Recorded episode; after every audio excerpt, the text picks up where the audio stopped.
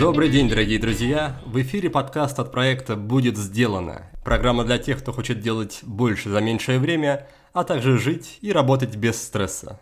С вами я, его ведущий Никита Маклахов. Я очень рад быть снова с вами на связи. И вы слушаете выпуск под номером 194. И, как обычно, все упомянутые ссылки, книги, названия, прочие полезные рекомендации вы найдете на странице этого выпуска по адресу willbedone.ru 194.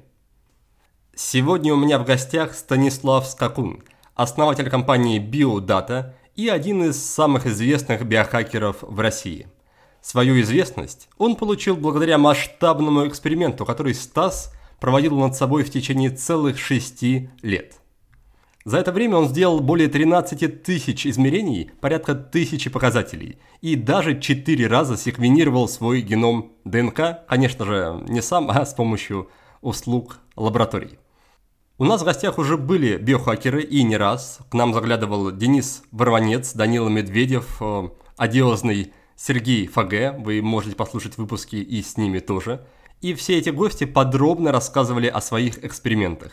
Но в этот раз беседа пойдет в немного другое русло. Мы в основном будем обсуждать не препараты и интервенции, а более глубокие и даже философские вопросы. Например, такие. Какой смысл жить, если все равно в конечном счете умрешь? Что будет, если люди начнут жить тысячу лет и даже больше? Почему бесполезно замораживать себя и надеяться, что очнешься в светлом будущем? На что стоит потратить миллиард долларов? Может ли человечество уничтожить само себя? И правда ли, что биохакинг – это просто побег от страха смерти? В общем, сегодня поговорим в первую очередь о смыслах, но, конечно, затронем и более приземленные прикладные темы. Бизнес, здоровье и привычки, но, разумеется, привычки не обычные, а биохакерские. И прежде чем мы перейдем к разговору со Станиславом, я хочу представить вам партнера нашего выпуска. Это компания Selectel. Selectel предлагает сервис CDN. Это сеть доставки контента, благодаря которой в разы увеличивается скорость загрузки сайта у пользователей. Эта услуга будет вам полезна, если у вас есть бизнес-проект любого масштаба в e-commerce и рекламе, если вы разрабатываете игры или программное обеспечение, делаете медиа, продвигаете аудио или видеоконтент в интернете. Контент быстрее загружается, пользователям не приходится ждать, и они не уходят с вашего сайта, а значит, поисковики поднимают его в выдаче.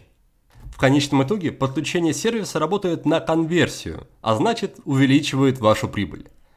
Selectel можно доверять. Это ведущий провайдер IT-инфраструктуры и облаков в России – Компания большая и надежная, более 23 тысяч клиентов, среди которых социальные сети, интернет-магазины, сервисы онлайн-доставки и другие. Сейчас вкратце объясню, как же работает этот сервис CDN. По сути, это такая сеть из множества кэширующих серверов, которые расположены в разных геоточках. Пользователи получают информацию напрямую с того сервера, который находится к ним ближе всего. Именно благодаря этому и увеличивается скорость загрузки. CDN от Selectel также позволяет сэкономить на инфраструктуре, потому что уменьшается нагрузка на нее. К тому же плата за сервис списывается за трафик по факту использования. Цена вполне доступная, от 35 копеек за гигабайт.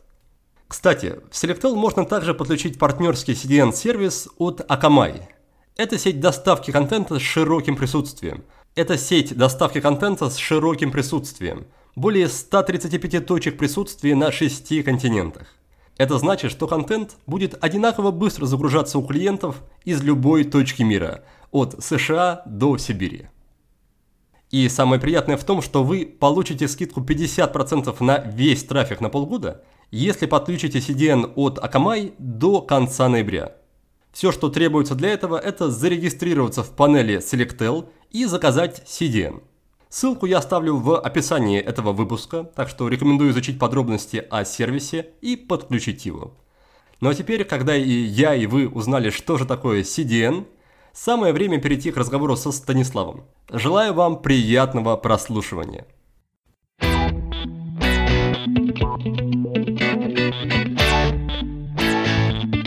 Стас, привет, добро пожаловать в подкаст. Здорово, что смог нам заглянуть. Никит, привет, спасибо, что позвали. Всегда интересно узнать. А что же вы спросите? На самом деле, первый вопрос такой довольно классический для бесед с биохакерами. Общая, частая претензия, которую я замечаю, когда люди читают истории и потом смотрят на фотографии людей, которые пишут про биохакинг. Они их спрашивают обычно, ну что же ты такой занимаешься биохакером, ну, биохакингом, а при этом не выглядишь на тот биологический возраст, о котором ты пишешь. Да, вот, допустим, в твоем случае я читал, что ты по биомаркерам моложе на там, 7-8 лет, чем твой физический возраст. И вот вопрос, почему ты, хотя вот в твоем случае, мне кажется, это близко, наверное, что, что ты выглядишь моложе, как я сейчас вижу. Но все-таки что ты обычно отвечаешь, когда люди обращаются с такими эм, запросами-претензиями? Я отвечаю, что в этом виноваты журналисты, потому что а, когда, например, ты читал статью про мой биологический возраст в «Комсомольской правде» 28 лет, вот эту самую статью, судя по всему, ты имеешь в виду, а, я там как раз говорил о том, что биологический возраст – это такая странная методика, которая по цифрам может а, ну, показывать, оптимизироваться достаточно сильно, и она может показывать очень какие-то хорошие результаты, но при этом, естественно, внешний вид не успевает измениться до этого уровня. То есть биологический возраст достаточно волатильная цифра, которую можно подгонять. И, конечно, здесь то, как ты его измеряешь, можно выбрать какие-то показатели, которые измеряются, изменяются медленно. А тогда окажется, что каждая твоя часть тела стареет отдельно как-то. То есть у тебя печени может быть 40 лет, там кожи 40 лет, а сердцу, например, 20 лет. И это потеряет вообще какой-то смысл для обывателя. Я прям даже немножко растерялся, в какую сторону пойти после твоего ответа. Наверное, первое, что приходит в голову, это в целом твой взгляд сейчас на организм, на тело. Какой тебе подход ближе? Рассматриваешь ли ты организм как какую-то единую структуру, где все взаимосвязано, и тело, и психика, и все органы? Или же вот ближе к истории про то, что есть какие-то органы, которые хоть и работают в связке, но все-таки функционируют отдельно, и как-то каждому из них нужен отдельный подход? Нет, конечно, разделение на органы, оно несколько искусственно. Есть примеры того, что сейчас это разделение ну, преодолевается, так скажем, в науке, что ли, да, или в медицине. Например, появился ониксный подход в биологии, где рассматривают всю совокупность каких-то параметров всего тела. Например, геном – это не геном пищеварительной системы, а это геном всего тела, да. Или, например, э, изучаются активно там, взаимодействие разных систем, э, нервная, эндокринная и иммунная система рассматриваются как некая единая сигнальная система. То есть, конечно же, органы не существуют в вакууме где-то там отдельно, так не работает. Организм это некое целое. Так правильно думать не только с точки зрения какой-то восточной эзотерической системы, может быть, но желательно, конечно, чтобы с точки зрения медицины это тоже понималось. Взаимосвязи э, в организме здоровья э, и болезни, как это происходит. Например, в моем собственном подходе я использую некий дэшборд показателей, и каждый показатель все-таки привязан ну, к какой-то органу или системе. То есть э, задача моя все-таки что-то оцифровать в организме. И когда ты оцифровываешь, ты просто неизбежно идешь по э, такому списочку. Там печень, э, там 15 показателей, желудок 10 показателей, мозг еще сколько-то показателей. Поэтому получается, что иногда ты смотришь на какие-то зоны отдельно. Вот здесь как раз возникает та штука, о которой я упоминал, что разные органы могут находиться в разном состоянии, там могут быть какие-то слабые места. Эти слабые места, скорее всего, у каждого человека, они индивидуально как-то выражены, поэтому люди умирают от разных причин и живут разное количество лет и с разным качеством. Поэтому, собственно говоря, мы и э, приходим к тому, что оба подхода верны, я думаю. Есть ли по твоему опыту или по твоим знаниям какой-то наиболее такой целостный, универсальный, субъективный или объективный показатель, по которому можно довольно быстро оценить состояние организма человека? Словно, если человек энергичен, не знаю, и улыбается, то это скорее говорит о том, что он, в общем-то, здоров, чем, наверное, нет. Мне кажется, есть такой показатель. Мне кажется, есть такой показатель. Субъективный именно или объективный? Какие ты используешь? Да, мне интересно послушать и те. Я, я бы использовал только здесь один сам такой основной показатель. Это показатель МПК, максимальное потребление кислорода. Он, вообще говоря, влияет на выносливость человека, как он там пробегает дистанцию, зависит в значительной степени от его максимального потребления кислорода.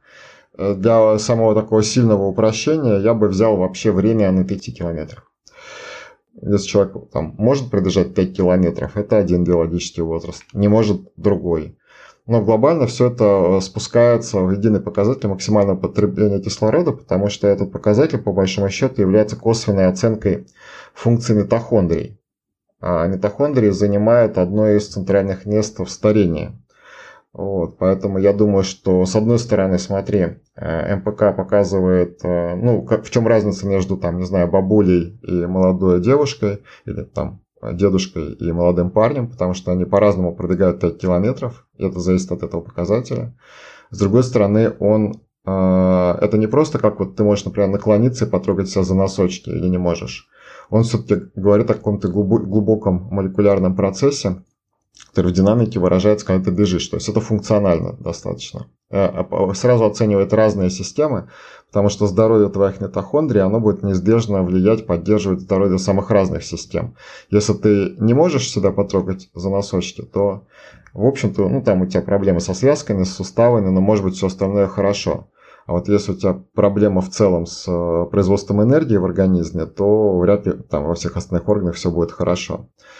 Вот. Но здесь есть такая проблема с этим показателем, опять же, в нем есть минус. А что, а что если там завтра тромб оторвется?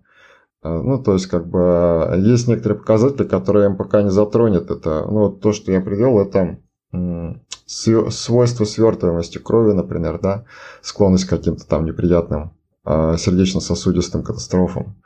Вот, поэтому этот показатель, хотя и наиболее такой крутой, он не исключает необходимости что-то еще смотреть, исследовать э, для того, чтобы понять, что же происходит. Но, опять же, интересно, что э, ну, можно достаточно просто выйти из ситуации и э, посмотреть на индекс массы тела, охват талии дополнительно к этому показателю и понять там, являешься ли ты, я, человек атлетического сложения, какой у него избыточный вес и так далее. Вот. А, честно говоря, как известно, можно МТ-то не мерить. Врачи же не меряют его постоянно. Они просто смотрят на человека. И у них есть такая таблица, где 7 вариантов фигуры нарисовано. Чем мы толще, тем хуже. Хорошо. Если ты не против, мне было бы интересно немножко переключиться на твою историю-биографию. И, насколько я знаю, у тебя была довольно успешная карьера в области финансов, но в какой-то момент ты по какой-то причине заинтересовался исследованиями, исследованиями своего здоровья, измерял, замерял показатели, сдавал кровь. Откуда вообще пришел э, интерес к этому, в связи с чем он возник? Была ли это какая-то проблемная история, был ли это какой-то другой интерес? Поделись про это, пожалуйста. Да, этот вопрос часто задают, я пользуюсь этим, чтобы подумать над этим вопросом и, может быть, вспомнить еще что-нибудь, что происходило, потому что, естественно, я отвечал на него тысячу раз, и ответы эти записаны, все ответы немного, наверное, разные. Ты сам, наверное, меняешься со временем. Я думаю, что это тоже меняет твой взгляд на, на, на прошлое решение. Может быть. Переоценка, да, такая. Но это, значит, это, это плохое. значит, я забываю, либо, может быть, что-то придумываю, фантазирую, как, бы, как это на самом деле было. Вот. Если бы меня спросили тогда, я бы ответил, может быть, как-то наиболее точно, чем сейчас, вот, когда я только начинал это все делать. Но все-таки мне кажется сейчас, что у меня всегда был интерес к биологии, у меня всегда был интерес к цифрам, к измерению, к построению моделей, таблиц. То есть я всегда мечтал э, создать какую-то единую теорию всего. В этой теории огромное место занимал человек, ну, антропология, то есть то, как мы живем, умираем, смерть, жизнь. Вот. Мне всегда хотелось это все измерить. Может быть, разница только в том, что в детстве я там, думал, что действительно все можно узнать и все можно познать. А сейчас я понимаю, что да, но времени очень мало. То есть, как бы, соответственно, если познавать что-то первым, то это победа над старением, продление жизни, увеличение времени, которое ты можешь посвятить тому, что тебе интересно. тот период, когда произошел этот выбор, это там ну, 35 лет, это уход в компанию. Это когда я уже ушел, в общем-то, практически в свободное плавание. А до этого я еще 2-3 года занимался этим экспериментом параллельно. То есть это было постепенное вхождение. У меня была возможность посмотреть сначала как на хобби на это занятие, а потом сделать компанию, а потом найти клиентов и инвесторов и уже принять это решение достаточно плавно. То есть это не было каким-то таким единым моментом, когда я вдруг решил, что мы сейчас это сделаем и все заработает. А расскажи чуть больше про этот переход. Как ты начал замечать, что твое хобби может превратиться в какое-то дело жизни, в прибыльный бизнес? И как ты в целом на это, на это решался, на такое изменение жизненной и карьерной траектории? Я 12 лет работал э, финансовым директором в одной компании. Она была достаточно прекрасной и такой среднего размера компанией. За время работы в компании я трижды, будучи финансовым контролером, потом финансовым директором э, компании оказывался в ситуации, что я оформлял сделку по продаже компании. Ну, как бы оформлял с точки зрения, собирал модели, документы, оценки и так далее, проходил due diligence. Вот. Э, когда это произошло в очередной раз, я понял, что это очень ну, странно на самом деле. То есть каждый раз э, команда сильно как-то как менялась, наверное, да. Вот, а у меня ничего не менялось. Вот, и мне, ну, просто не захотелось продолжать, так скажем, работу именно дальше э, в такой стезе. То есть еще 12 лет, например, проработать, потому что финансовый директор очень стабильная и хорошая работа, и в ней ничего не меняется каждый день вообще, на мой взгляд.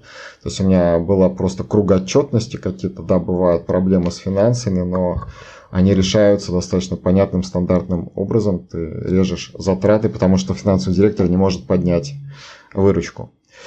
С другой стороны, и вот, может быть, это важный смысл такой был бы э, для цели подкаста. Дело не просто в том, что там я, например, нашел первые несколько десятков клиентов и нашел инвестора. Это все было, действительно. То есть эм, я принял решение, потому что у меня были клиенты был инвестор. И я понимал, что какое-то количество времени я могу себе посвятить, э, заниматься э, стартапом, который мне нравится. И если я не сделаю это в 35 лет, то всяко, наверное, в 40 там где-то это будет сделать сложнее. То есть лучше делать что-то раньше. Но с другой стороны, я вообще подумал над тем, что когда нам что-то хочется сделать, очень удобно создавать для этого компанию. Компания, юридическое лицо, структура какая-то. Она становится таким аттрактором, который привлекает технологии и людей, и публичность к тому, что ты делаешь. То есть, если задавать вопрос, а как вообще повторить такое решение, как сделать э, ну, переход из одной сферы в другую, мой ответ был бы всегда начинать с того, что сделать э, ну, наиболее дешевую юридическую структуру, сделать какую-то компанию и попробовать себя в роли основателя э, стартапа в этой области. Потому что на самой ранней стадии тебе не требуется много денег, чтобы поддерживать юридическую структуру. Это очень несложно. Компания с нулевым счетом, но ты уже генеральный директор и основатель. Это совсем меняет статус при переговорах, когда ты общаешься с людьми, которые тебе интересны. Это поднимает твой статус и позволяет тебе доставать ресурсы быстрее и дешевле. То, что на уровне идеи э, часто ну, людей не пускают так скажем, на порог, не доверяют им какую-то историю и не хотят с ними делиться ресурсами. Это проблемы нет у основателей компании, с ним все хотят пообщаться. Надо делать компании, и тогда они подтянут за собой вас и ваши команды. В этом плане ты рассматриваешь компанию как некий такой символ, статус того, что твоя идея это уже не просто идея, а она во что-то готова переродиться. Ну, да, это вот как раз следующее. Она может быть и не так. В моем случае это было, наверное, скорее так. Вот. Но э, вообще это символ, так скажем, для других людей. Э, ты внутренне-то можешь заниматься чем хочешь, э, на каком хочешь уровне, вот, но э, отдача будет иной, вот, и компания повышает отда- наличие структуры, повышает отдачу от того, что ты делаешь, потому что ты можешь куда-то это структурировать сразу. То есть у тебя ничего не пропадает, у тебя все складывается в капитализацию. А с чем ты заходил вообще в эту историю? Я так понимаю, у тебя не было, наверное, нет медицинского образования, был какой-то вот этот личный бренд шум, инфошум, который ты создал благодаря своему масштабному эксперименту. Что ты предлагал клиентам, инвесторам, кому-то еще? В чем, в чем были твои какие-то сильные стороны, ресурсы? К моменту публичного выхода у меня был некий метод, подход. То есть у меня был э, разработана первая программа чекапа, и у меня была юридическая модель, которая позволяла оказывать эту услугу без лицензии. То есть у меня была модель бизнеса без постоянных расходов, который не тянул, не требовал большого количества инвестиций на его поддержание, позволял собирать данные на законных основаниях. То есть у меня была легальная модель, юридическая модель действия. И вот у меня был продукт, так скажем, да. То есть это уже достаточно, в принципе, для создания всего. Даже стратегия была, собственно говоря. А, была стратегия на первом этапе запускаться как консьерж, то есть сделать то, что я на тот момент умел делать лучше всего в медицине, это составлять э, программы чекапов и внедрять их э, в взаимодействие с врачами. А такая услуга была нужна, собственно говоря, мне изначально. А, мне было интересно сделать такую систему мониторинга здоровья. И она достаточно имеет понятную ценность для узкого круга людей. Благодаря уже партнерам, с кем я общался, благодаря тому, что у меня был некий юридический статус, они мне подсказали, что следующим шагом должно стоять создание IT-продукта. То есть нужно создать какую-то платформу, которая будет оформлять э, вот в цифровом мире, в виртуальном мире, воплощать эту идею. Поэтому э, в этой стратегии даже было два этапа. Уже неплохо. Да, да, звучит хорошо. В интернете да, для продвижения своего личного бренда, своего образа, ты используешь историю как раз про вот этот масштабный анализ, про то, что ты сдавал там, сколько-то сотен показателей каждый месяц. Мне интересно узнать, насколько это имело какой-либо смысл, помимо просто вот, вот э, рекламы, скажем так. То есть насколько эти маркеры действительно были показательны, или же можно было сдать там, 5 или 10% из них и получить почти тот же объем полезной информации, что и при э, обработке там, 400 маркеров. Смысл был вообще, конечно, не в рекламе, Смысл был в том, что я проводил много экспериментов над тем, как себя организм чувствует, как изменить его как бы самочувствие, да, воздействовать на него.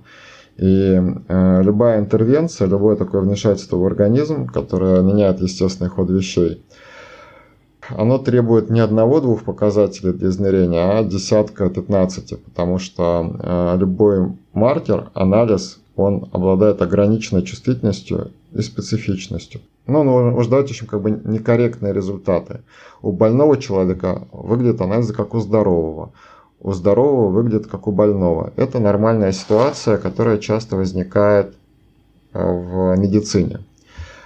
По этой причине, если ты хочешь точно понимать э, какой-то ответ на какой-то вопрос, один показатель даст тебе вот конкретно на этот вопрос э, ответ с точностью, например, 90%.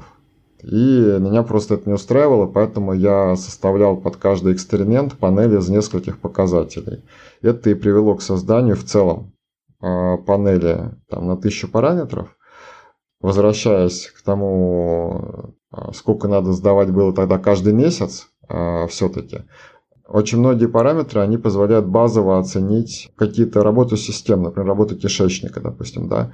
И даже если ты не делаешь э, никаких экспериментов над кишечником в этом месяце, допустим, твои эксперименты, они спортивные в этом месяце в основном, и ты интересуешься инсулинорезистентностью. Но тем не менее, э, тебе нужно понимать бейзлайн других систем для того, чтобы учесть это в целом э, в своих на каких-то расчетах или наблюдениях, чтобы убедиться, что там ничего не изменилось и эти факторы не изменились. Поэтому любое измерение, оно всегда тянет э, несколько сотен параметров, потому что там есть параметры, которые ты точно будешь измерять.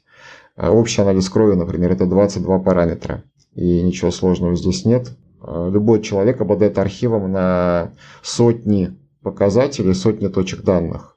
Вот. В моем случае вот эта ежемесячная история была вызвана не рекламными расходами, а тем, что если бы я делал меньше, реже делал чекапы, не каждый месяц, то у меня бы эксперимент шел бы в разы медленнее. То есть я получал бы результаты позже. Это было бы оправдано, например, э, для эксперимента с системами, которые медленно меняются. Например, микробиоты меняются там за 4 месяца. Так нам говорят в научных публикациях. А плотность костной ткани меняется очень медленно, полгода-год. То есть нет смысла делать каждый месяц сканирование плотности костной ткани, если ты что-то решил делать. В большинстве случаев э, системы э, поддаются воздействию за один месяц. То есть ты можешь изменить нутритивный статус за один месяц. Ты можешь изменить состояние иммунной или пищеварительной системы за один месяц. Поэтому измерение с интервалом один месяц, оно максимально оправдано. И что ты потом делал с этими данными до того момента, как появилась вот эта IT-система, которая, я так понимаю, могла что-то автоматизировать? Было, естественно, была, естественно, Excel-модель, вот куда я собирал все эти данные и раскладывал их по, прежде всего, по системам. То есть была, например, там модель, там, пищеварительная система. И она существовала в Excel, и в динамике я вносил все цифры в Excel. В принципе, тратить время на перебивку цифр в Excel, ну, там файл можно спарсить в интернете, как-то там в общем, преобразовать, можно в табличку или в документ. Это, конечно, а, было бы быстрее, чем сделать кампанию и написать приложение. То есть, если бы задача заключалась то есть, исключительно в продолжении Quantified Self эксперимента, то в создании кампании не было бы смысла. Для меня лично. А смысл кампании заключается в создании все-таки в, ну, в каких-то стратегических целях и тактических целях. Вот. Тактическая цель заключается здесь в том, что если ты хочешь что-то сделать, например, ты хочешь, чтобы было побеждено старение, ты не можешь работать на одной работе и при этом как хобби заниматься ну, своей основной целью. То есть тебе нужно работать там, где происходит то, во что ты веришь, то, к чему ты стремишься, по крайней мере. А быть, оставаться финансовым директором и надеяться, что, не знаю, посылать деньги борцам со старением, например, а, это было бы, может быть, э, более доходно, то есть у меня был бы выше личный доход, но это было бы менее эффективно и менее удовлетворительно с точки зрения того, как бы двигался процесс. Для меня лично, то есть насколько я чувствовал бы, что я делаю импакт, вклад в этот процесс. То есть первая цель тактическая, она была синхронизироваться с тем, во что я верю и куда я стремлюсь. А ну, стратегическая цель, она, конечно, заключается в том, что если я собираю в Excel свои данные, то это всего лишь мои данные, и с этим трудно ну, что-то сделать. Можно написать статью, можно там разобрать э, эффективность моего метода и сделать из этого какие-то выводы, но хотелось изучать вообще в целом старение, в динамике показателей людей. А для этого нужен был какой-то аттрактор, куда можно собирать данные. То есть какое-то приложение, которое делает э, этот процесс не только для меня осмысленным и интересным, но сделало бы его осмысленным и интересным для всех людей, чтобы они хотели сдать мне свои данные по тому или иному поводу. Вот, поэтому э, создание компании и вот это все, оно вытекло из э, инструмента, который я пытаюсь адаптировать. Я пытаюсь придумать, как превратить всех людей в меня, чтобы они все собирали данные, и эм, им было это интересно. Ну, при том, что, конечно же, им не интересно собирать данные, а мне интересно само по себе это. Вот, это сложная задача. А до того момента, как ты понял, что это может превратиться в какую-то большую историю, как ты сам себе объяснял, что тратишь десятки тысяч рублей каждый месяц и сколько-то часов на такое хобби, как ты для себя оправдывал эти вложения? Тем, что эти данные приносили мне информацию, которая мне была интересна. То есть э, я и сейчас бы не тратил э, дан, ну, деньги на те данные, которые я не могу интерпретировать потенциально, и которые э, не несут никакого смысла. Как бы это как в магазин сходить. Если вам нужно какой-то продукт купить, вы там потратите деньги так или иначе, найдете подешевле. Так и я делал. Я покупал данные, которые мне были нужны. Э, ну, если мне было дорого, находил подешевле. Но в любом случае, наверное, данные, вся эта информация, это была скорее средство, а не цель, да, а цель, наверное, что-то про как раз про здоровье, про старение. И для меня это звучит как какое-то как будто бы усложнение, то есть если у меня есть миллион рублей в месяц, миллион рублей в год, который я могу уделить этой теме, я бы, наверное, вместо того, чтобы сдавать анализы, просто каждый день ходил бы, не знаю, на массаж, там, к психологу, кому-то еще, и как будто бы, в, там, по крайней мере, в краткосрочной перспективе это было бы гораздо более оправданно, потому что понятен эффект. Да, но краткосрочная перспектива мало интересовала, потому что краткосрочно я чувствовал себя хорошо. И в этом нет никакой э, проблемы. То есть понятно, что там в 35 лет можно было предположить, что до 40 я доживу. Ну вот это в целом там случилось, я до 39 дожил. Нет, интересовало именно, смотри, если мы умираем когда-нибудь, то это, в принципе, не важно, как бы сколько лет мы проживем. Особенно если это примерно диапазон 70-90, то есть плюс-минус 20 лет, потому что это, в общем-то, как бы очень короткий срок. Это делает человеческую жизнь достаточно бессмысленной, и она не имеет ценности в этом случае, на мой взгляд. То есть, если люди все равно умирают, то все равно от чего они умирают на самом деле. И тогда будут считать, например, конфликты вооруженные или преступления на убийство на бытовой почте, так, почве и так далее. Потому что если человек и так умрет, то в принципе ничего предосудительного нету в том, чтобы помочь ему. Или разменять там лишние 30 лет на что-то, что ты хочешь. А потому что все равно потом все кончится. А мы живем в такое время, когда мы понимаем, что старение это молекулярный некий процесс, который протекает в организме.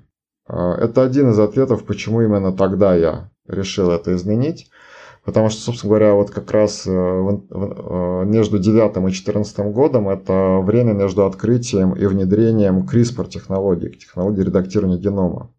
Биологические догмы стали падать. Если мы считали там в школе нам говорили, что ДНК неизменна, что ДНК это врожденная какая-то характеристика человека, его геном, генетический код то на наших глазах стало ясно, что это больше не так. Можно редактировать геном взрослого, уже родившегося там человека. И это применяется уже сейчас, это применяется в клинике. То есть тогда мы говорили о каких-то там механизмах, которые я увидел, что они заработали. А сейчас уже всего лишь спустя там 6-8 лет это стало клинически там, апробированной терапией для каких-то заболеваний. Таким темпом понятно, что речь идет об экспоненциальных процессах, когда мы говорим о технологиях, э, типа биотехнологий. Понятно, что мы можем очень много узнать о старении за ближайшие годы, и я не буду говорить там 2000 лет до этого момента, но даже 10 лет, которые прошли до сегодняшнего дня, и следующие 10 лет в биологии старения, они будут крайне радикально не похожими друг на друга. Вот, потому что ну, современный подход к обработке, накоплению знаний, он подразумевает, что знания э, экспоненциально работают. И то, что кажется невозможным сейчас, оно становится обыденностью завтра. И для меня это главный э, тезис, э, доказательство, что старение в целом станет управляемым процессом.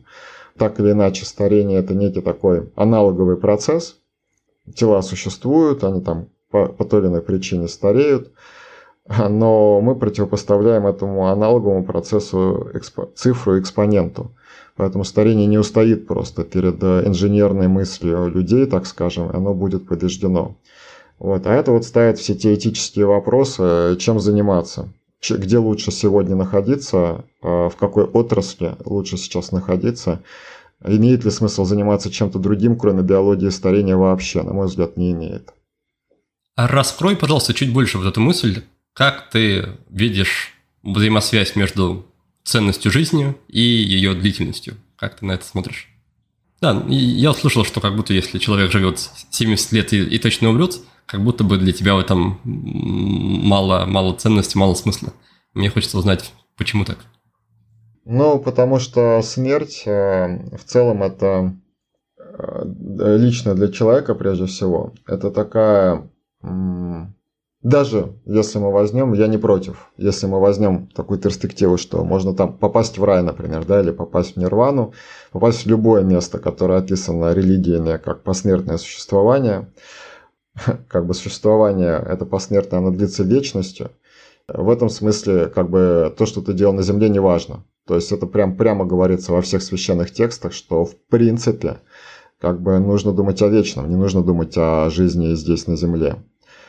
А, и это такой звоночек первый, который был известен людям очень давно. Если существует раз, существует смерть, и раз существует какая-то другая жизнь, то значит вообще, ну, как бы имеет смысл делать только то, что работает на эту вечную жизнь.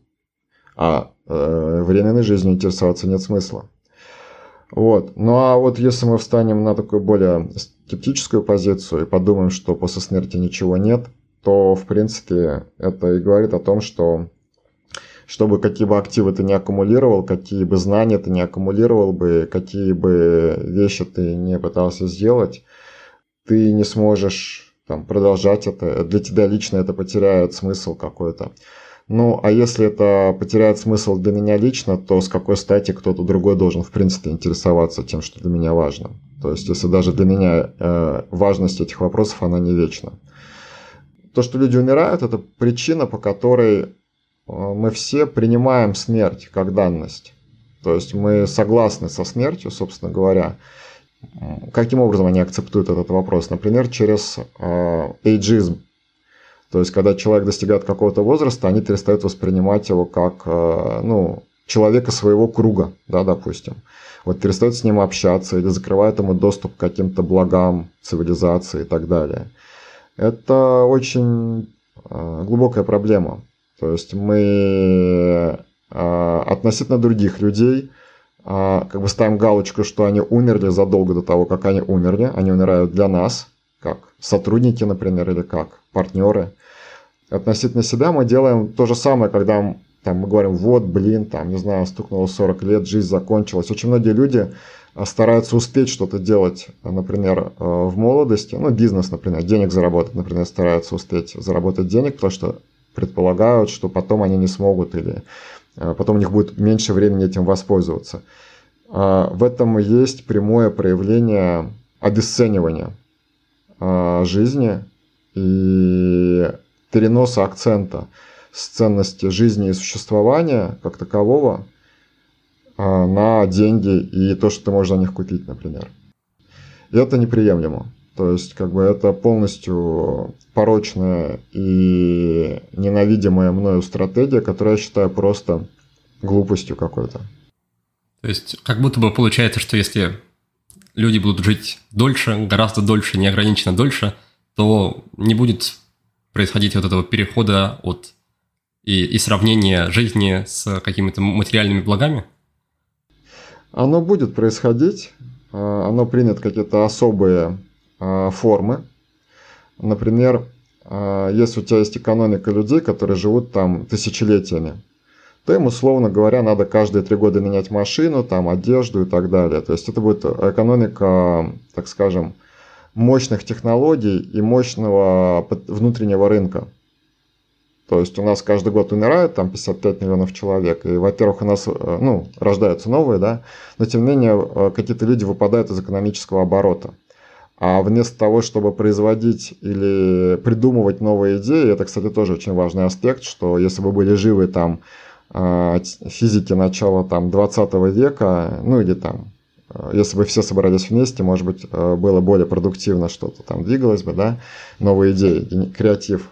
Но э, такая экономика, она была бы более емкой, она могла бы прокормить и поддержать большее количество людей например, да, то есть материальный аспект он важен. Но меня беспокоит не материальный аспект здесь, а именно, а, то есть будут люди или не будут хотеть жить хорошо, да, будут. Главное, что они смогут это сделать. А, то есть а, при э, цикле жизни 70 лет мы не сможем жить хорошо, потому что это хорошо очень быстро заканчивается. Мне интересно, почему, рассказывая про все это, ты обходишь стороной субъективный опыт, то есть не только сколько человек живет, но и как он воспринимает эту жизнь, как он относится к ней. Ты не можешь, ты не можешь прожить 400 э, лет, если ты мыслишь как 70-летний. Поэтому это ну, такой вопрос неважный совершенно. Он вытекает из э, того, что ты не можешь быть лежачим больным и прожить еще 100 лет. Э, обязательно продление жизни связано с повышением ее качества. Да, я здесь даже не говорю не про внешнюю сторону, да, а именно про внутреннюю, про то, как человек относится к жизни, насколько он счастлив и так далее. Тоже неизбежность, то есть как бы потому что старение именно психическое, оно связано с потерей цели, потерей смысла жизни. Вот. А когда люди там уходят на пенсию, это очень избитый пример, прошу прощения, что я снова привожу, да, люди, которые интенсивно работают, уходят на пенсию, они часто в быстрой перспективе нырают, по сути, от синдрома разбитой, разбитого сердца, невостребованности. И поэтому смысл как бы является. И все долгожители, если ты возьмешь вот э, все голубые зоны долгожителей, где люди живут больше 100 лет, там больше 110 лет в среднем там, э, у них разная генетика, разная диета, разные расы, все разное. Но только одно у них общее, у них есть смысл. Поэтому э, людям, которые живут 70 лет, им и смысл-то не нужен никакой. Вот, у них э, нет никаких проблем, они что-то сделают не так, их уже нет. А, то есть жили бессмысленно и умерли бессмысленно. А вот если ты ставишь задачу стратегически там как бы работать и делать что-то в долгосрочной перспективе, то у тебя будет смысл.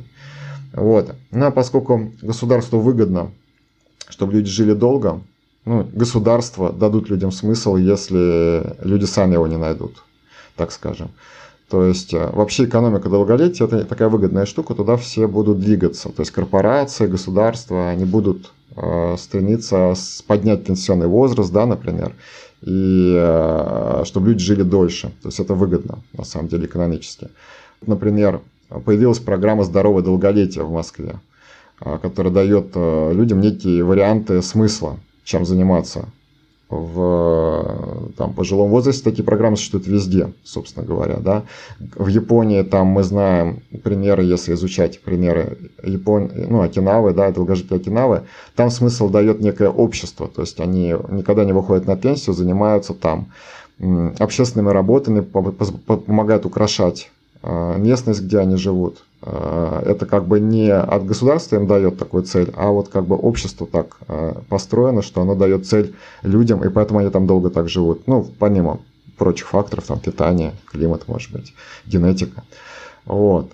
А, в общем, смысл это, конечно, обязательная вещь. А говорю я об этом так безэмоционально и отстраненно, потому что это все-таки не первый раз, когда я об этом говорю, и я это не только что сейчас открыл, это некая такая данность. Еще один частый аргумент, который приводят скорее противники биохакинга по отношению к его сторонникам, что вот это все, все стремление побороть старость, продлить жизнь, это просто форма такая проявления невроза, проявления страха смерти и такая форма избегания – и на этот счет мне интересно, изучал ли ты на каком-то, может быть, глубинном психологическом или психотерапевтическом уровне свои мотивы, свои мотивации заниматься этим? То есть, не боишься ли ты сам, что это действительно какая-то форма там, избегания в твоем случае? Я не, я не нахожусь, я понял вопрос, я не нахожусь в постоянной супервизии, так скажем, как было бы неплохо быть в постоянной супервизии какого-нибудь там психотерапевта, да, но мне часто доводилось обсуждать эту идею с людьми, в том числе, которые там, ну, не знаю, были компетентны, например, в этих вопросах э, оценки там, мотивов или могли задавать какие-то правильные вопросы мне и выяснять, что же меня беспокоит. Э, значит, меня не беспокоит э, сама по себе моя смертность там и смерть. То есть, как бы, умереть всегда получится. То есть, беспокоиться тут не надо, как бы, совершенно.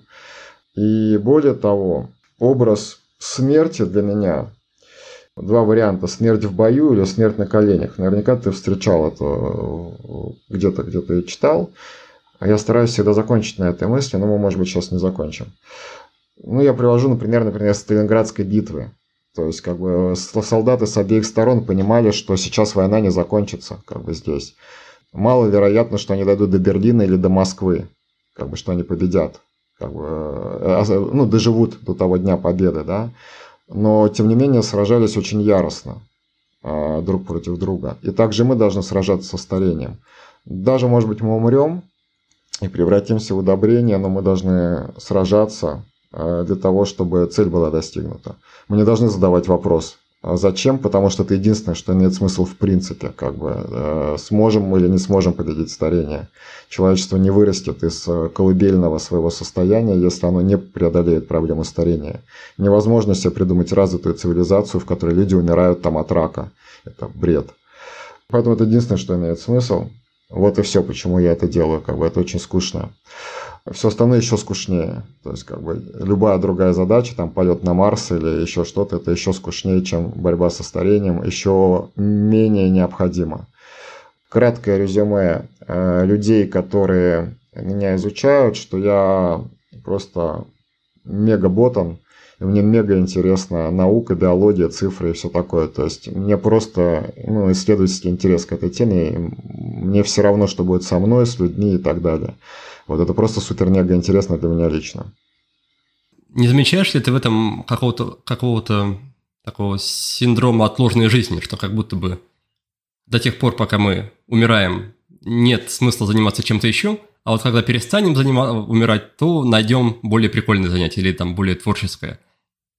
Слушай, вообще, вообще это точно не так. Э, отложенная жизнь – это была моя жизнь до 35 лет когда я жил в рафинированной э, среде кабинета финансового директора, где тебе просто там, не знаю, падают деньги каждый месяц на счет, и ты думаешь, как их потратить в этот раз или как их скопить куда-нибудь.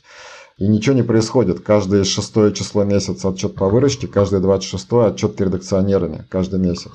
Вот это отложенная жизнь называется. А у меня с того момента, как я занялся биодатой, ни одного дня не происходило без интересных встреч, без открытий, без, э, ну, не знаю, новых друзей, новых каких-то ощущений, опытов, полетов, э, ну, путешествий и так далее, связанных с проектом. То есть это жизнь, э, ну, стартапера, это жизнь полная приключений и всего. Любви, ненависти, страданий, побед. Если хотите там пожить полной жизнью, вот, да, найдите идею, сделайте стартап если вы еще не делали этого. Звучит как будто бы ты в этот момент стал на такой путь героя, и сейчас вот героическая история для тебя является ведущей. Нет, слушай, я просто получаю удовольствие как бы от этого. То есть это, э, смотри, я был э, как финдиректор, я очень риск-аверс человек бывший. Да? То есть э, любая, любой новый проект мне всегда казался для компании, так скажем, негативным фактором, который, скорее всего, несет деньги и ничего не даст. И я никогда не мог себе представить, что я буду заниматься предпринимательством в целом. То есть мне казалось абсолютно безумной моделью жизни. А ты каждый раз рискуешь там все потерять или ну, ты должен придумать, как заработать денег, а если клиенты там не придут. А предприниматели, которые нашли постоянных клиентов, которые потом платят им деньги, ну или как-то вот у них развивается бизнес, это ошибка выжившего. То есть э, они что-то там думают, почему у них это получился этот бизнес, но на самом деле и бизнес сам исчезнет, потому что компании фарб все каждые 10 лет меняются. И, и бизнес-то их умрет, и вообще ну, ни, никакой гарантии здесь нет перспективы. Я вот так вот это все, все видел. Я всегда считал, что быть э, финконтролером – это самое безопасное место вообще. Но смотри, я пережил, пережил три продажи компании. То есть менялись все, но не менялся я, потому что там я был человеком, единственным, который понимал, что происходит в цифрах. Как бы, то есть это никто никогда не уволил бы финконтролера, короче. Вот, это самое безопасное место на Земле. Но захотелось чего-то другого, прям реально захотелось жить полной жизнью делать то, что ты хочешь, как бы, то есть это неизбежно приходит к нам. То есть мы перестаем выбирать спокойствие и хотим расширять жизненное пространство. И это путь к расширению жизненного пространства. Помнишь ли ты, за счет чего происходил этот переход? Может быть, книги, фильмы, общение, философские взгляды? Что влияло на то, что ты постепенно от тотального избегания рисков и стремления к безопасности постепенно перешел к жизни с большим количеством рисков, и полным отсутствием гарантии безопасности. Есть самая главная вещь, то есть тут нет большого количества стадий. Стремление к медицине можно описать как стремление к некой безопасности. То есть чекап – некая гарантия того, что ты можешь собрать себе какие-то данные и знать, что еще все нормально. То есть это был один из мотивов когда-то сделать какие-то первые чекапы. Дальше последовало обсуждение с врачами, и я заметил, что врачи, в общем-то, не стараются раскрыть смысл, э, во-первых, э, ну, цифр, так скажем, в разговоре о здоровье. А во-вторых, они вообще, в принципе, не слишком-то полагаются на цифры. То есть, как бы у них мышление строится от там, других аналоговых представлений о человеке. Мне это не понравилось, я начал э, ресерчить сам свои цифры. И я очень быстро получил первые выводы, валидные выводы. То есть связал одни э, цифры с другими и с тем, как я себя чувствую или как мог бы себя чувствовать. Вот. А когда я получил Proof of Concept, у меня упала завеса, ну, что существует некое священное медицинское знание, которое доступно, например, врачам и недоступно другим людям. То есть любая система знаний может быть обратно reverse engineering, да, обратно построена аналитиком. То есть можно проанализировать то, что знают другие люди, то, что они пишут, и построить такую же систему. Вот, и поэтому мне захотелось обладать просто этим знанием, вот, и все. Потому что оно максимально практически применимо. Ты можешь всегда его применить и к себе, и к другим людям. Переход был, переход был просто в том, что я поверил, что это возможно. Вот и все. Если бы у тебя был сейчас какой-то неограниченный денежный ресурс, допустим, миллиард долларов, на какую, на какой бы эксперимент, на какую бы личную интервенцию ты бы, ты бы его направил? Я бы не тратил бы его на личную интервенцию точно, потому что то, что можно сделать лично для себя, это ну, всегда очень такие безопасные вещи, хорошо пробированные, а потому они дешево стоят достаточно. Ну, то есть они не требуют таких бюджетов. Я вот трачу миллион рублей в год на эксперимент, и этого достаточно. То есть не нужно больше денег. А, и не нужно это откладывать по этой причине, это не так дорого стоит. А, то есть тот, кто думает, что ему нужно накопить миллион долларов, чтобы заняться своим здоровьем, тот не прав, такой человек. Ему достаточно отказаться от поездки там, куда-нибудь в Турцию. Я бы потратил такие деньги исключительно только на технологическое развитие. Ну, какие-то новые технологии, да? То есть лаборатория бы сделала. А чем бы она занималась? Я могу сказать. А, дело в том, что там в целом есть разные стратегии, разные технологии, которые нужны для победы над старением. Например, нужно уметь редактировать геном. Нужно уметь трансплантировать органы от свиней людям. Вот всякие такие технологии интересные, их не так много, их там порядка шести базовых технологий, которые нужны, чтобы победить старение. А, и во всех этих технологиях все идет хорошо. Вот органы от свиней уже пересаживаются, и геном редактируется. И, в общем-то, раз это уже сделали, то можно не париться, лет через пять это все будет там в аптеке доступно. А вот есть технология, которая недофинансирована, и там все плохо. Это технология человеческого анабиоза потому что там многие знают слово крионика, ну, по крайней мере, те, кто слушает этот подкаст, наверное, многие слышали про то, что существует идея заморозить человека, там потом разморозить его, когда все будет хорошо. Но есть такое ощущение, ну, не знаю, понимание у меня, по крайней мере, это кажется из того, что мне известно, что этот путь достаточно тупиковый. То есть э, разморозить не получится, к сожалению. Получится максимум создать цифрового двойника на основании вот замороженного мозга. Если восстановить там получится как-то его нейронные связи на компьютере, это не то, что надо. Э, а вот анабиоз это интересная штука. Э, то есть если можно там как медведь погрузиться в сон, где будет замедлен метаболизм, и у тебя будет один удар, а там сердце в час, и ты таким образом пролежишь 300 лет – а потом тебя можно будет вывести из этого анабиоза, повышается вероятность того, что ну, тебя от чего-то спасут. То есть вот именно такой вариант замедления метаболизма, он позволит и длительные космические перелеты, кстати говоря, делать, он позволит и солдат спасать на поле боя. Это не то, чтобы надо, а, я поддерживаю конфликты вооруженные, но дело в том, что армия является большим заказчиком биотехнологий, и поэтому где бы можно было бы искать деньги, их можно было бы искать э, у военных. А, то есть военные заинтересованы тоже в создании человеческого анабиоза. Это хороший заказчик. То есть я бы потратил миллиард долларов на создание технологии человеческого анабиоза.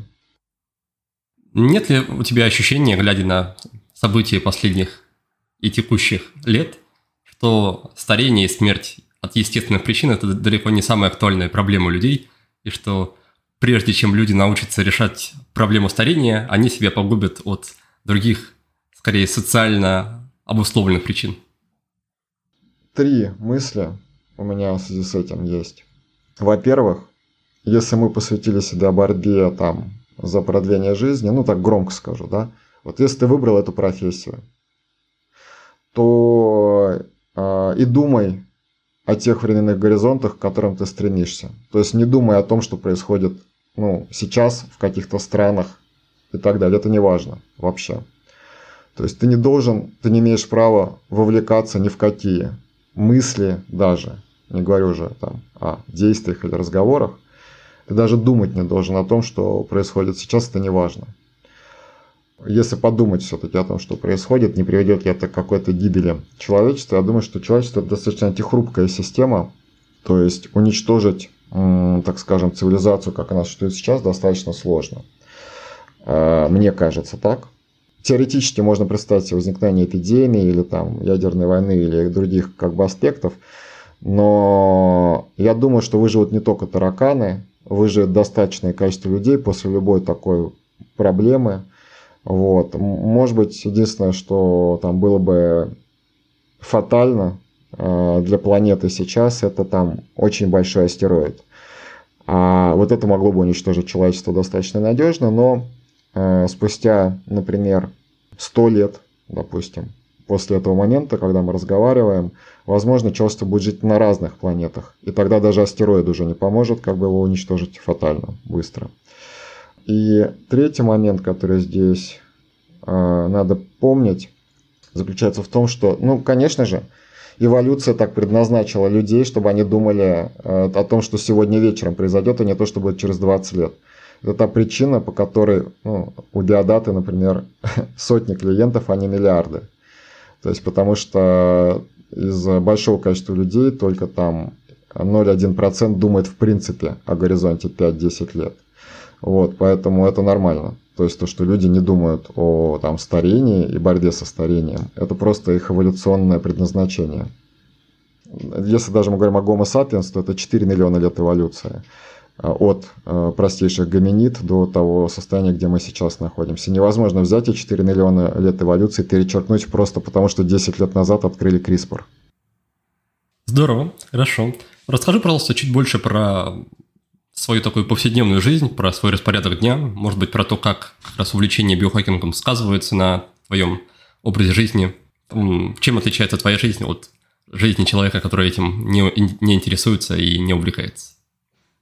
На первый взгляд, не, не очень большие отличия. Я не идеален, как и все люди. То есть я, например, там поздно ложусь и поздно встаю.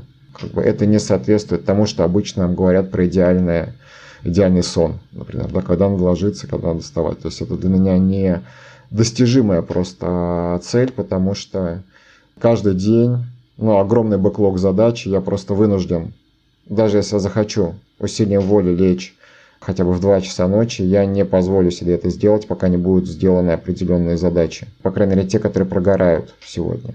Поэтому я вот, например, ложусь обычно в 5 утра, встаю обычно э, ну, не, не, незадолго до 11, чтобы успеть там на первые встречи. И не назначаю никаких встреч на 10 или 9 утра, потому что я знаю, что я просто не смогу прийти на них.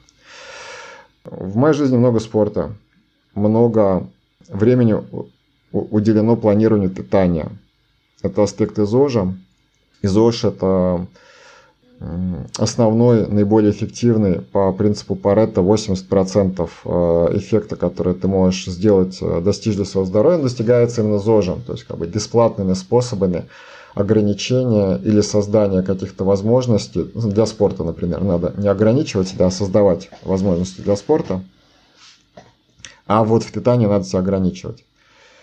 Ну, это некая база просто потому, что нам конкретно мой биохакинг, он про долголетие. То есть мне интересны э, цели долголетия, поэтому мне интересно достигать спортивных показателей каких-то, развиваться и там, правильно питаться. И можно было бы вообще по-другому это все делать, если были бы цели другие. А, это часто упускается, то есть а, не то, что обывателями как бы упускается, это биохакерами часто упускается, что невозможно вообще ну, достичь какого-то эффекта с помощью БАДов и ну, каких-то интервенций более высоких порядков. Это лишь э, допинг.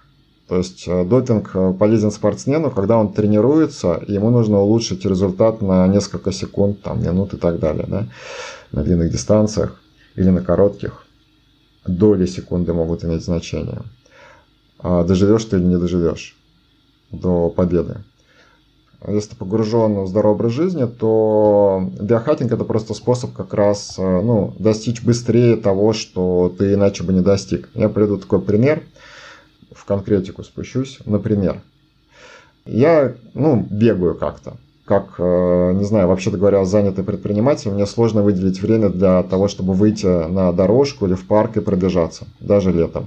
Мне сложно. Вот, тем не менее, я там стараюсь пробегать 6 километров в неделю. Этот график достаточно давно сложился, и э, я делаю регулярно тесты максимального потребления кислорода и знаю, какой у меня там прогресс. И, например, я могу знать, что в прошлом году я находился на плато. То есть ситуация не менялась, мои показатели не менялись, потому что я бегаю недостаточно. Вот если бы я бегал бы больше, то я бы достиг более высокого показателя. Я изменил только одну вещь в этом графике. Я добавил раз в неделю там а, поход в барокамеру. Э, барокамера используется для улучшения восстановления спортсменов, и, в общем-то, это гипоксический стресс, и это... А в чем, в чем принцип действия?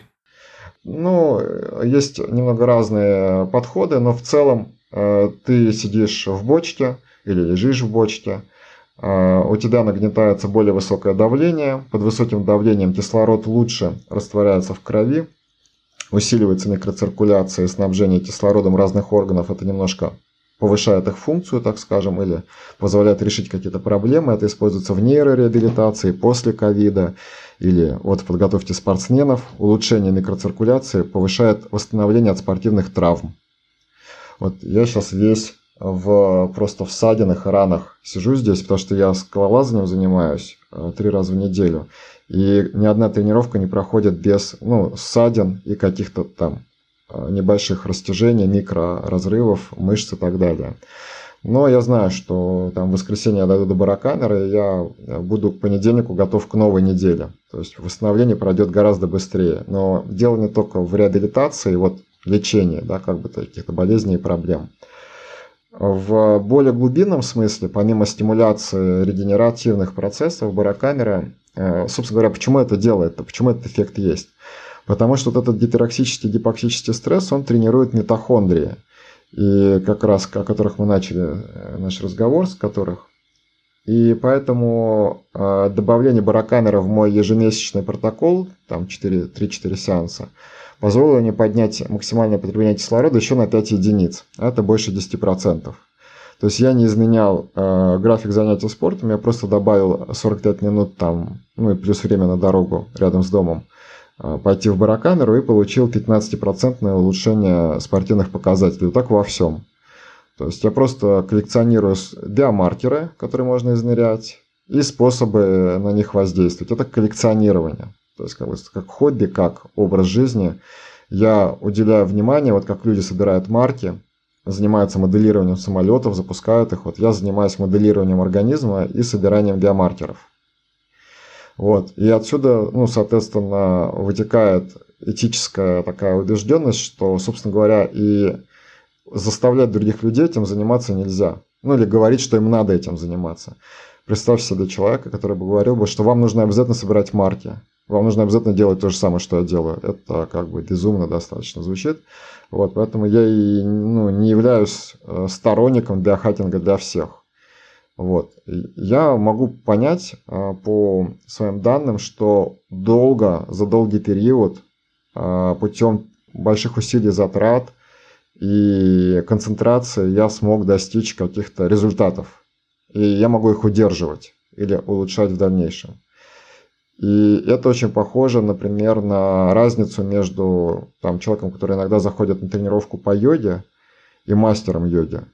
То есть э, мастер, он всегда учится, и он всегда ищет какие-то новые технологии, новые асаны, новые подходы для того, чтобы проработать вот эту динамику. Я все время э, пытаюсь спросить себя, что еще я могу узнать об организме, чтобы это проработать, но суть-то в, ну, вот в этом интересе. Э, мастер йоги тоже занимается этим не для того, чтобы подольше прожить и наклониться получше. У него есть э, сверхцель, это совершенство тела. Как бы? Ну, совершенство того, что он делает практики. А может быть, э, он шиваит, и поэтому он практикует йогу. И он хочет приблизиться ну, к Богу да, через это. Вот, тоже это идея совершенства. Поэтому, собственно говоря, вот сюда идут инвестиции и мысли. Сейчас все чаще можно встретить идею о том, что такой массовый убийца номер один и то, что напрямую влияет на возникновение всяких заболеваний, в том числе сердечно-сосудистых, это хронический стресс.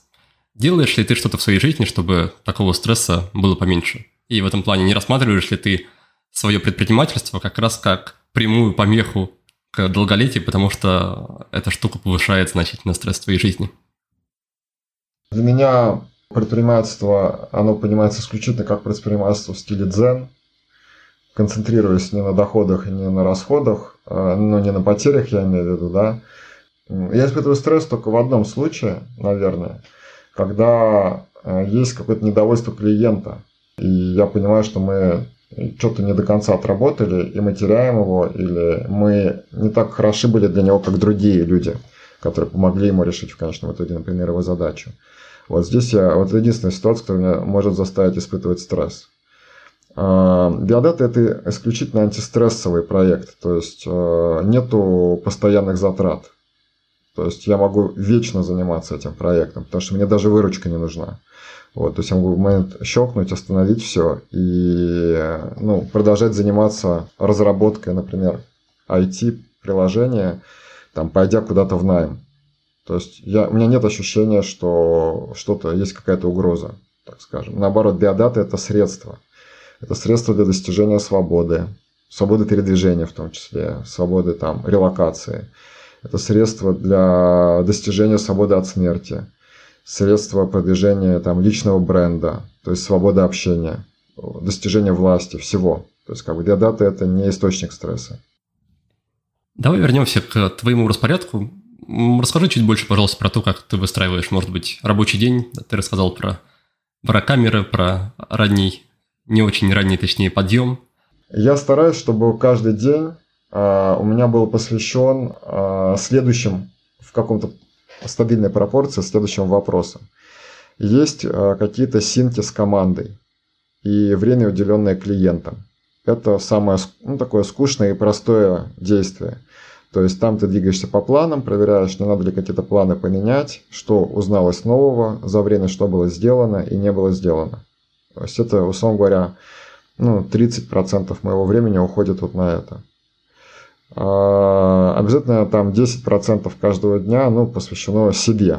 То есть спортивные тренировки, прежде всего там а, соблюдение графиков питания, приема там, препаратов, которые, я считаю, надо принимать, или вот поехать в баракамеру лучше говорить даже не о дне, а о неделе.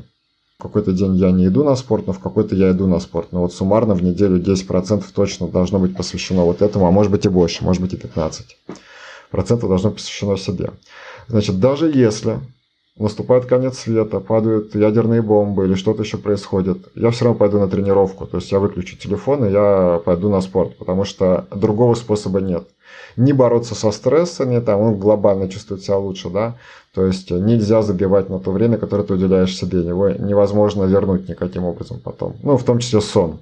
То есть в 5 часов утра я все равно выключу все, даже если не успел сделать, я пойду спать. Я не пойду спать в 6, я пойду спать в 5. Это принципиально.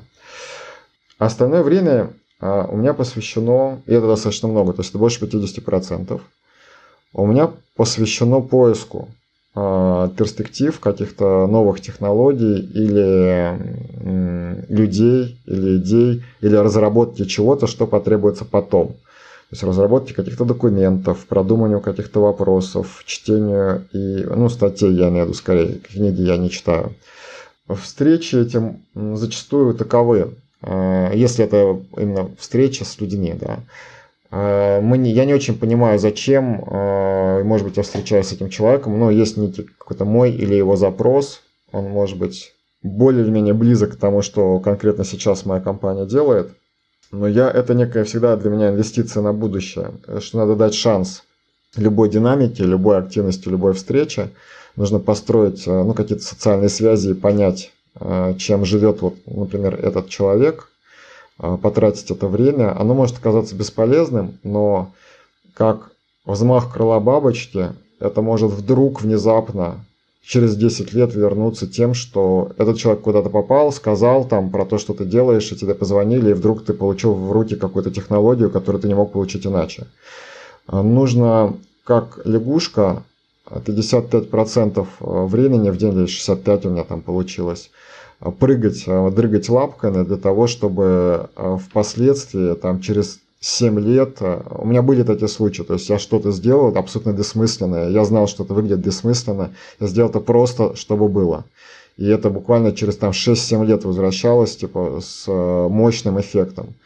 То есть нужно просто верить в это и толкать реальность в разные стороны, чтобы потом обратная связь приходила. Если не делать этого, то проект умрет. Насколько я знаю, ты помимо скалолазания также занимаешься или занимался йогой. Это вытекает, да, из скалолазания, то есть ну, нужно развивать разные группы мышц, да. А, и, и бегать тоже надо для скалолазания, на самом деле. Вот этим мне очень нравится скалолазание, мне кажется, это супер крутой вид спорта, мне кажется, самый лучший. Потому что он, ну, при соблюдении техники очень безопасный, достаточно безопасный. Там все понятно происходит. Самое страшное, что ты делаешь, это ты обдираешь локоть или колено. Это открывает тебе разницу позволит тебе получать быструю обратную связь. Ты начинаешь бегать, ты начинаешь лучше лазить. Потому что оказывается, когда ты лезешь, дело не только в руках и ногах, но еще в том, как твое сердце работает и как ты выно, выно, переносишь нагрузку. И бег позволяет это развить. Ну а йога, она естественно абсолютно, то есть как бы развивает гибкость и возможность, э, например, подняться на своей руке, да, над какой-то зацепкой, вытянуть себя, то есть каким-то образом э, где-то в Клаузене все отличается классами трасс, то есть от 5А до 8С, самых сложных трасс. И, условно говоря, мой уровень это, ну, где-нибудь там 6Б, 6С. Это не очень высокий уровень, но он понятным образом, с понятной скоростью прогрессирует. Я знаю, когда будет лучше примерно. Могу так судить, оно так и происходит. Поэтому, да, я занимаюсь еще йогой. Я вижу, ну, это обычная хатха. На самом деле, да, я занимаюсь йогой. Мне было интересно узнать, нет ли у тебя ощущения по мере погружения в йогу и другие восточные традиции, что все уже давно сказано, все уже давно исследовано, там какие-то китайские медицины уже рассказали про человеческий организм довольно подробно, и все, что нужно сделать, это просто изучать это и исследовать ему.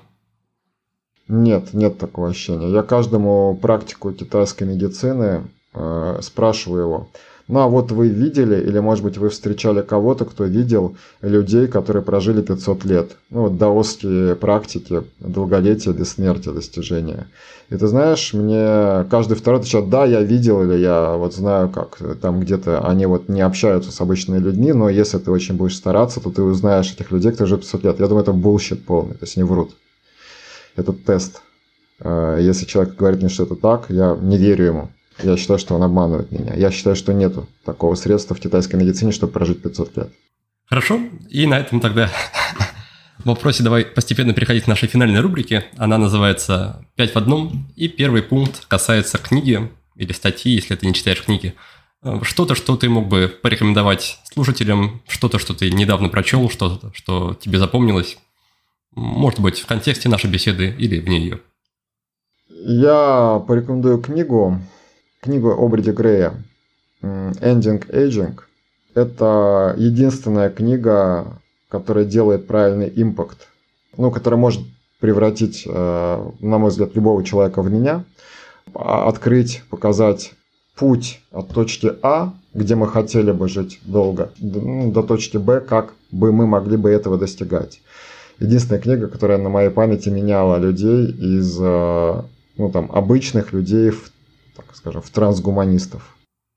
Второй пункт про практику или привычку, что-то, что ты делаешь каждый день и то, что считаешь полезным для себя. Любая интервенция должна быть постоянной.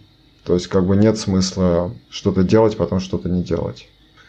Это касается вообще любых осмысленных попытки, которые вы делаете для того, чтобы там пройти свою жизнь, ну, как бы они, ну, добиться чего-то, они должны быть сделаны. Э, самым эффективным все-таки является спорт. А, то есть э, спорт является базовой привычкой, потому что если вы хороши в спортивной активности, то у вас больше послабления в диете и других вещах. Все остальные аспекты могут э, хромать, если спорт не хромает. Хорошо. Третий пункт про вопрос, который ты бы мог или уже задаешь самому себе, чтобы что-то лучше узнать, отрефлексировать, найти в себе. Такой вопрос для самоисследования. Это нечто личное. Я бы этот вопрос не назвал сейчас, но, э, безусловно, он связан с чем-то, с какими-то ограничениями, которые я вижу. То есть я хотел бы преодолеть определенные ограничения, с этим связан мой личный запрос сейчас. Окей. Okay. Четвертый пункт про какой-то инструмент, будь то виртуальный вроде сервиса или программы или сайта, или чего-то материального, что-то, что ты используешь, то, что тебе облегчает жизнь, и приобретению чего ты очень рад и доволен. У меня такая мечта, чтобы все мои вещи умещались в одном рюкзаке. Чтобы у меня не было ну, никаких других вещей, кроме того, что я могу вот унести в своем 30-литровом рюкзаке. Э, и поэтому меня расстраивает приобретение вещей, но я очень люблю свой ноутбук. Вот он бы был в этом рюкзаке. Но он был куплен три года назад, я уже не очень радуюсь. Я вот починил экран недавно и радуюсь этому. Хорошо. И напоследок пятый пункт, пятый вопрос про фильм или сериал. Что-то, что ты недавно, может быть, посмотрел, что-то, что ты запомнил, впечатлило тебе. Ну, наиболее релевантным к нашему э, разговору я все-таки считаю сериалы «Мир Дикого Запада» и «Измененный углерод». Они э, заставляли меня как-то подумать над тем, какой мир мы строим, во что он превратится. То есть обычно я об этом вообще не думаю. То есть наше дело построить, а дальше уже живите как хотите. Но это живите как хотите может привести к чему-то такому. Отлично. Тогда спасибо тебе за беседу. Может быть, ты что-то хочешь сказать напоследок, пожелать нашим слушателям или куда-то их направить? Я скажу так. Ну, часто возникает вопрос смысла. Зачем мы именно в, именно в нашей деятельности, то есть широко, да, потому что мы занимаемся IT в медицине, тут все понятно. Мы делаем инструменты, которые помогают врачам или там, пациентам, или мы делаем чекапы, это помогает пациентам узнать о себе. Тут нет вопросов со смыслом. Но глобально, поскольку мы интересуемся там, победой над старением, возникает вопрос смысла, зачем это, для чего это сделано. У меня такой ответ, хочу, чтобы он остался, может быть, где-то у нас э, был записан и потом я мог к нему вернуться и сказать, что да, я тогда так думал, что смысл, ценность жизни, она вот в жизни, в самом существовании, а, то есть про-лайф, а не анти-лайф, да, как бы, то есть смысл жизни в том, что ты прежде всего живешь. И этот смысл настолько важен, что он не должен подвергаться вопросам. Мы не должны не объяснять ни Богу, ни государству, ни своим друзьям, а почему жизнь имеет смысл, наша жизнь имеет смысл. И мы, самое главное, даже не должны объяснять это самому себе. А даже ты сам никогда не должен спрашивать себя, имеет ли смысл жить. Даже ты сам не имеешь права это спрашивать. И поэтому то а, борьба со старением, борьба за продление жизни, она должна быть безусловной. Это как на войне в Сталинграде, на уничтожение. Поэтому, если вы занимаетесь еще чем-то другим, в общем, можно бросать это, как бы. Делать подкасты про долголетие – это ближе к победе над старением, ну, про биохакинг. Это уже помощь, как бы, вот подумайте, в чем ваша жизнь, может быть, может э, приблизить победу. Ну что же, дорогие друзья, мы со Станиславом беседовали чуть больше часа, и вот я думаю, что пришло время подвести итоги. Вначале мы говорили о биохакинге, и мой гость объяснил свой подход к этой теме. Он воспринимает организм как единую систему, в которой все взаимосвязано. При этом Стас определил некоторое количество показателей, которые, по его мнению, говорят о здоровье конкретных органов и систем. Таких показателей много, но главным мой гость считает МПК – это максимальное потребление кислорода – как считает Станислав, это универсальный способ оценить не только выносливость, но и биологический возраст организма. Одним из способов улучшить этот показатель, поработать над ним, является посещение барокамеры. И как раз буквально через пару дней после записи подкаста я сам сходил в барокамеру и оценил все это дело на собственной шкуре, и надо сказать, что опыт, опыт довольно-таки необычный, необычный. Далее мы перешли к обсуждению вопроса, который Станислав считает самым важным в принципе. И этот вопрос – это победа над старением. Моего гостя мало интересует краткосрочная перспектива, и он не видит особого смысла в жизни, которая длится меньше ста лет. Ведь если после смерти будет какое-то продолжение, например, ад или рай, то земная жизнь не так уж важна по сравнению с этой вечной. А если после смерти ничего не будет, то тем более не важно, как мы проводим земную жизнь, ведь она в любом случае закончится. И поскольку старение – это молекулярный процесс, то есть вероятность, что люди научатся управлять этим процессом и начнут жить в разы дольше. Причем не исключено, что это может случиться через 10-20 лет, потому что биотехнологии развиваются очень и очень стремительно. Мой гость уверяет, что идея долгожительства будет выгодна всем – и государству с экономической точки зрения, и самим людям, самим долгожителям. Если люди будут жить тысячу лет, то мы сможем создать более мощные технологии и более емкую экономику, да и в целом стать гораздо продуктивнее. Наше качество жизни станет выше, так как уровень мышления тоже повысится, и у нас будет достаточно времени, чтобы достичь всех своих целей.